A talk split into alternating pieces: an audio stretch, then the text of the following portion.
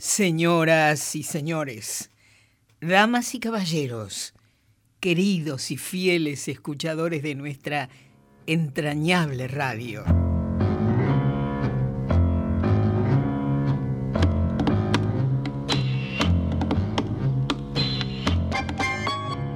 Los saludo emocionada y me sumo humilde y cariñosamente a lo que desde la Quiaca a la Antártida es un verdadero abrazo radiofónico nacional.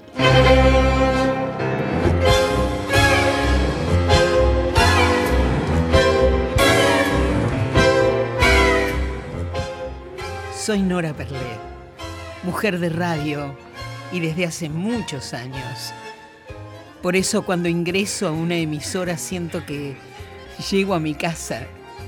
Pero cuando camino los ámbitos de Radio Nacional, la sensación se multiplica porque es estar en la casa de toda la gente de radio. Es el mundo radial que vive y pervive con la vocación, la unción, el profesionalismo de locutores, técnicos, operadores, productores y la capacidad de tantos y tantos al servicio de un destinatario final. El pueblo todo en los cuatro puntos cardinales de nuestra Argentina. Es que Radio Nacional es una suerte de santuario de la creatividad radial y en tiempos de tanta y desmesurada digitalización que instalan a muchos en una variedad de progresos y a muchos otros sin posibilidad de acceso a los mismos. Radio Nacional mantiene su constante misión de que su voz llegue a cada uno sin excepción.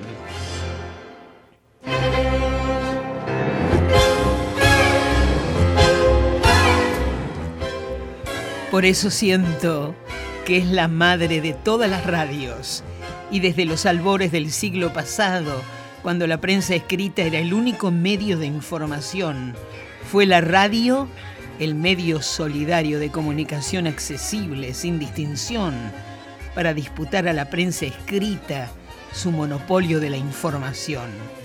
Tiempo de comienzos difíciles, de constantes y novedosas dificultades a superar. Pero ni lo elemental, lo rudimentario, ni lo artesanal de las herramientas para enfrentarlas fueron óbice para intentar lo extraordinario. Que la radio fuera el ámbito de imaginación y creatividad para sus hacedores y de la imaginación y la fantasía para sus escuchadores.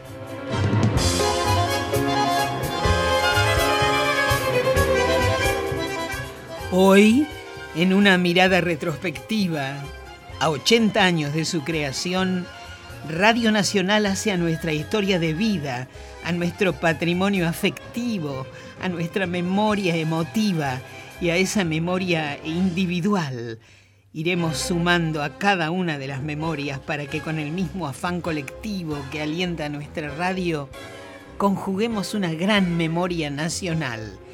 Y seguramente de esa memoria colectiva surgirá un balance altamente favorable con expectativas de crecimiento.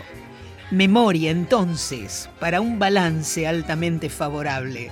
Los tiempos pasados, sus programas, sus figuras, para un balance que es este tiempo presente, auspicioso y con justas razones para inflar las banderas del optimismo. Memoria y balance de Radio Nacional en sus 80 años. Memoria y balance que será sin duda una suerte de asamblea extraordinaria de historia, de momentos, de épocas, en definitiva, de recuerdos.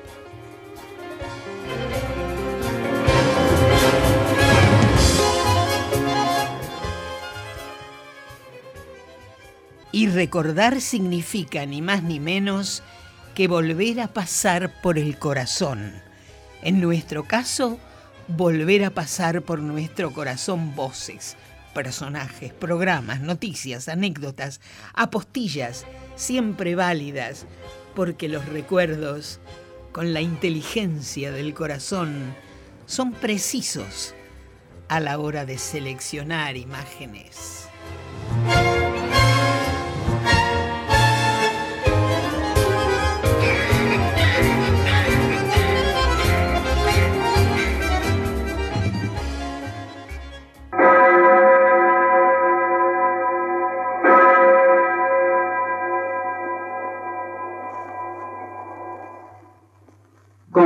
Oficial 11 que termina de escucharse, LRA Radio del Estado, Palacio de Correos y Telégrafos, Buenos Aires, República Argentina, da comienzo la primera parte de la transmisión correspondiente al día de hoy, jueves 24 de noviembre de 1938. Sí, una sigla, dirán ustedes. Pero qué sigla, qué tiempo, qué gente. Tenemos aquí a nuestro lado a la señora Susana Pelayes.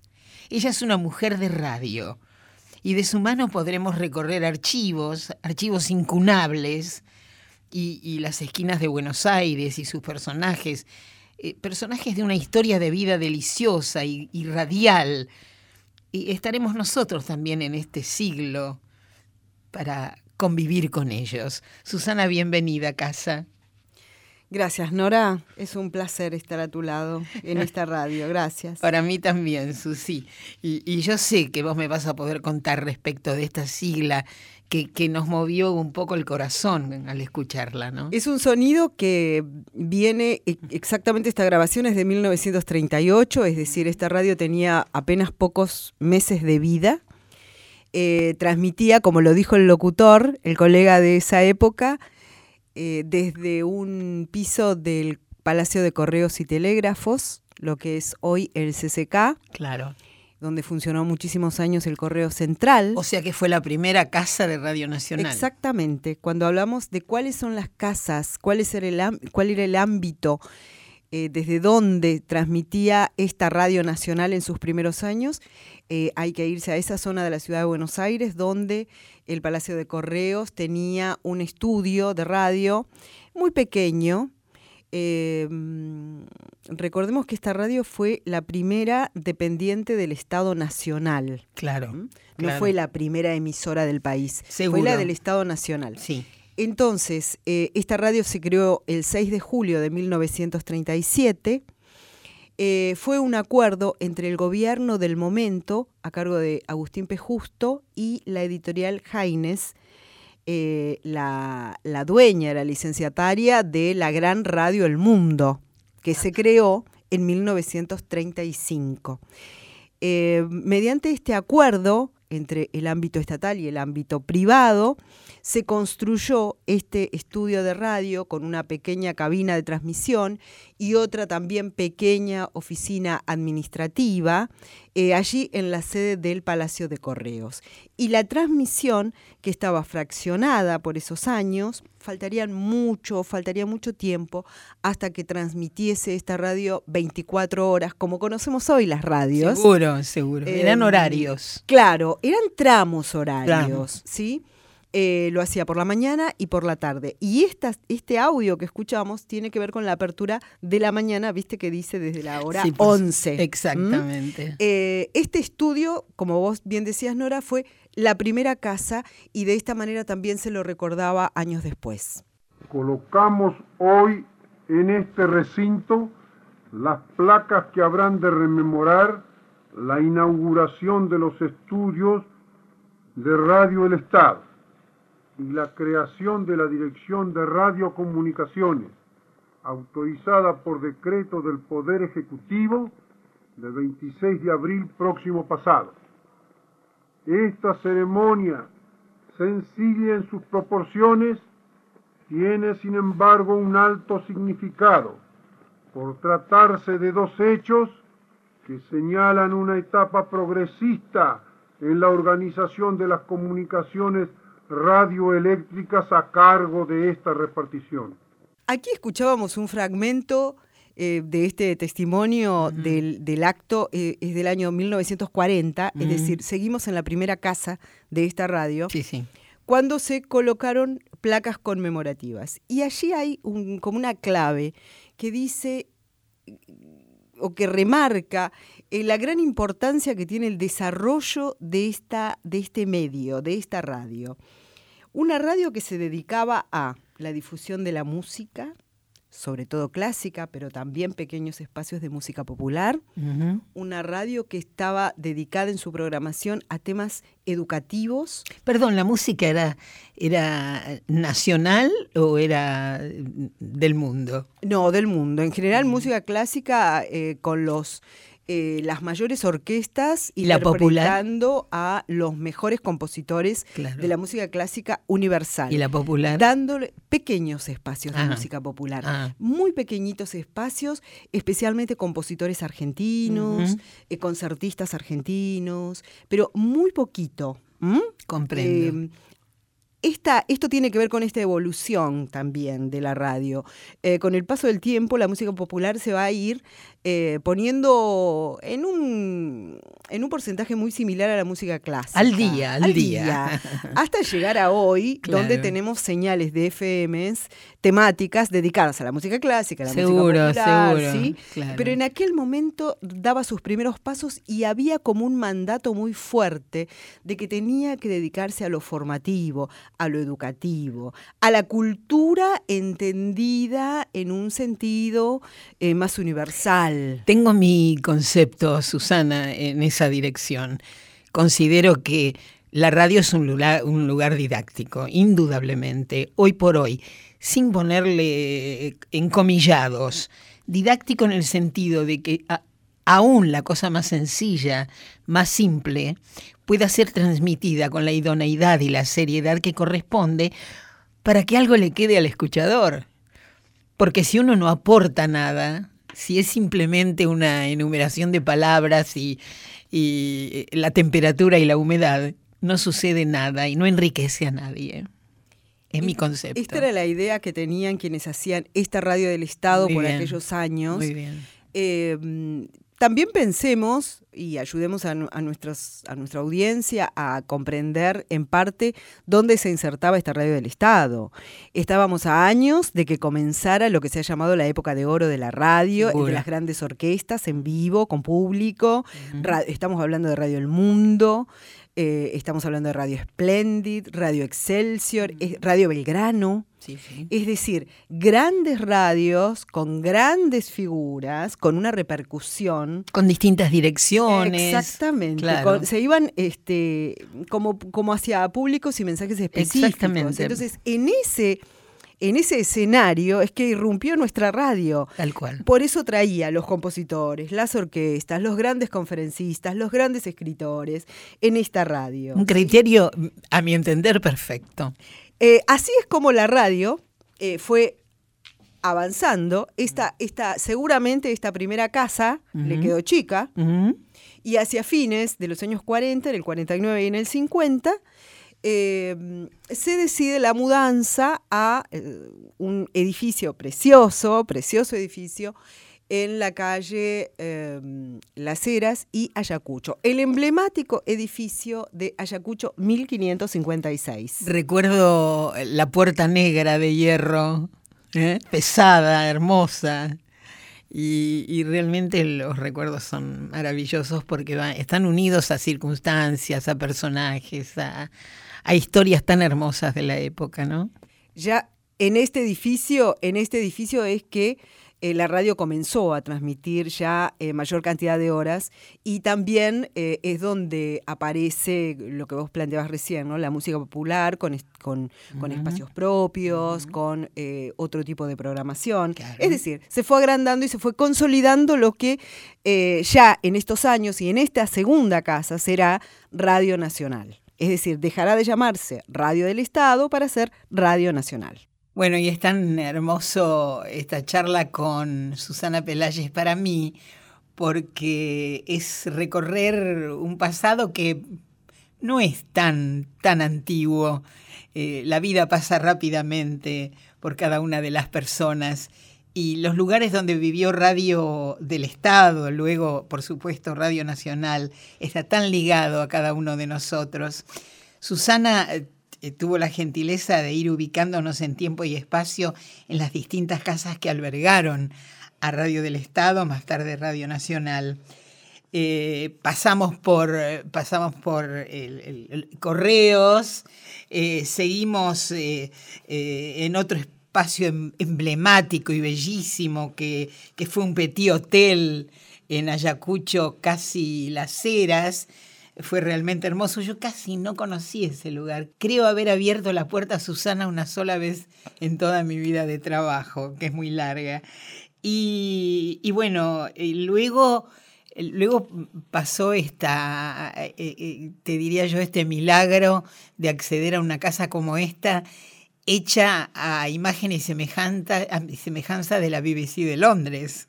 La calle de Maipú 555. Claro, eso se decidió en los años 90, la mudanza de Radio Nacional al edificio de Maipú 555, pero previamente eh, ya había estado la radio, parte de la radio en este edificio y fue eh, cuando cumplió 50 años, ¿no? Sí. Así es. El 6 de julio de 1987 eh, la radio festejó su medio siglo de existencia eh, con un gran concierto y con una gran fiesta eh, en el auditorio de Maipú 555, ese famosísimo estudio construido por Radio El Mundo, creada en 1935 eh, y además una de las FMs eh, comenzó a, Nacional comenzó a transmitir desde este edificio. Y en los 90 ya sí, la totalidad de la radio eh, vino para aquí y este hermoso edificio de Ayacucho 1556, que pertenecía al Estado, fue subastado, es decir, vendido, y hoy dio paso a una torre allí en Ayacucho y Las Heras. Qué maravilla, ¿no? Es como si, es como volver a vivir. Es como volver a vivir. Bueno, eh, vamos a ubicarnos en esta casa, ¿qué te parece? Dale. En esta preciosa casa de Maipú 555. Y, bueno, vamos a hacer alusión a alguien que no se puede obviar. De alguna manera es la, el personaje más tierno y más inolvidable y más, más inmenso que podemos mencionar. Eh, Antonio Carrizo. Antonio se autocalificaba, ¿sabes cómo? ¿De qué manera? Decía que era locutor de ramos generales, divino. Y además locutor todo, eh, todo terreno. Y se le parecía ennoblecer lo suyo, su trabajo, eh, diciendo que era locutor, ni comunicador, ni, ni, ni, viste todas estas cosas que eh, en líneas generales todos los, la gente que trabaja en radio trata de, apoderarse, eh, decir soy conductor, soy animador, no, yo soy locutor, decía, con ese estilo zafado y sincero y natural, espontáneo. Y eh, era un hombre conocedor profundo del deporte, de la música, de la literatura, de la pintura, de los hacedores de la vida, de alguna manera. Un hombre que no había recorrido una larga carrera de estudios, pero sí de vida. Eh, yo creo que la cultura de Antonio Carrizo no tiene parangón. Él sabía todo de todo y de la manera más sencilla y más espontánea lo transmitía vivió la cultura de la Argentina y del mundo todo, podíamos, afirmarlo también, y no debió apelar a bibliografía alguna en busca de, conocimientos. Bueno, cuando el maestro comenzaba a hablar, sentado a una mesa de bar, todos sus amigos callaban, porque todos aquello que, aquellas personas que, que lo conocían, que lo querían, morían por, por eh, compartir una mesa de café con él. Eh, todos callaban porque todo aquello que, eh, que sabía, que era docencia en estado puro, te aseguro, Susana, ¿no? Una cosa notable, ya fuera una anécdota, el comentario sobre un libro o apenas una broma oportuna, una broma singular, siempre se aprendía a su lado, pero en el momento en que tomaba el micrófono, sin duda, para todos aquellos que soñaban con instalarse en el mundo mágico de la radio, sabían que comenzaba una perfecta clase de conocimiento, don de la oportunidad, sentido del humor y manejo del lenguaje, además de la cultura. ¿eh? Eh, disponemos, gracias a Susana Pelayes, y esto le digo a todos ustedes, de una secuencia de su paso por el auditorio, presentando con gracia, con alegría, con felicidad, porque ese era su lugar, su lugar, a un gran músico argentino, Antonio Tarragorros. Esto fue, si no me equivoco, el 6 de octubre de 1992, Susi. Sí, sí, vos sabés que Carrizo eh, hizo en los años 80 en Radio Nacional eh, un antecedente de la vida y el canto, un ciclo de programas que se llamó Vida y Canto. Y en los 90 la vida y el canto, ¿sí? Y la vida y el canto se extendía a realizar o organizar conciertos en el auditorio, siguiendo la tradición del auditorio de Maipú 555, con la presentación de músicos en vivo. Entonces, lo que vamos a escuchar, que se ha conservado eh, eh, este archivo sonoro es eh, fragmentos, obviamente, dura una hora, obviamente. fragmentos de la era la última presentación de Antonio Tarragorros, de un ciclo que seguramente ha durado un año, un mes, o sea, una presentación por semana, y le pasaba la posta a otro músico. Señoras, señores, desde el estudio mayor de Radio Nacional en Maipú 555, con una verdadera multitud que con fervor fraternal nos acompaña y aplaude a nuestros artistas. Sigue este programa con Antonio Tarragó Ross, que hasta ahora ha interpretado de tránsito Cocomarola, La Colonia. Ahora vamos a las más puras raíces esenciales de lo clásico en el chamamé. Esto es...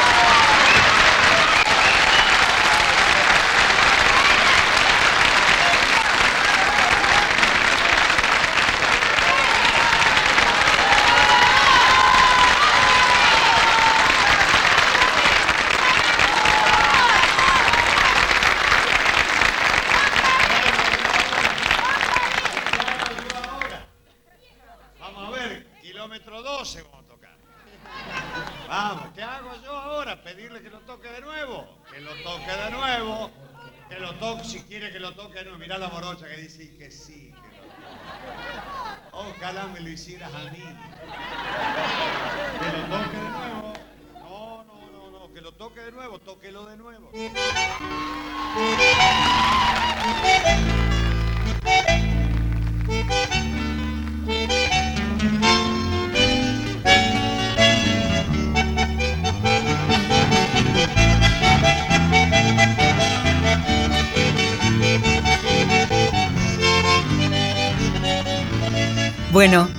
Así chiquitito, como todo lo bueno, eh, viene en frasco chico y, lo grave también. ¿eh? Susanita, nos vamos. Nos vamos y seguramente en, próximos programas vamos a tener radioteatro, música, Mucho humor, niños, mujeres, programas periodísticos, cadenas nacionales, programas para chicos, programas para chicos, furcios, equivocaciones famosas. No, no, hay de todo como en botica. Eh, nos vamos, recorrimos recuerdos hoy de la mano, eh, obviamente, de los escuchadores queridos que están junto a nosotros. Susana Pelayes, una mujer con gran conocimiento de radio, Mariano Tavares, coordinador y productor, y nos acompañaron y nos eh, eh, embellecieron el espacio la operación técnica de Julián Carballo y Fernando Salvatori. Gracias por hoy, hasta la semana que viene y a disfrutar con los sueños.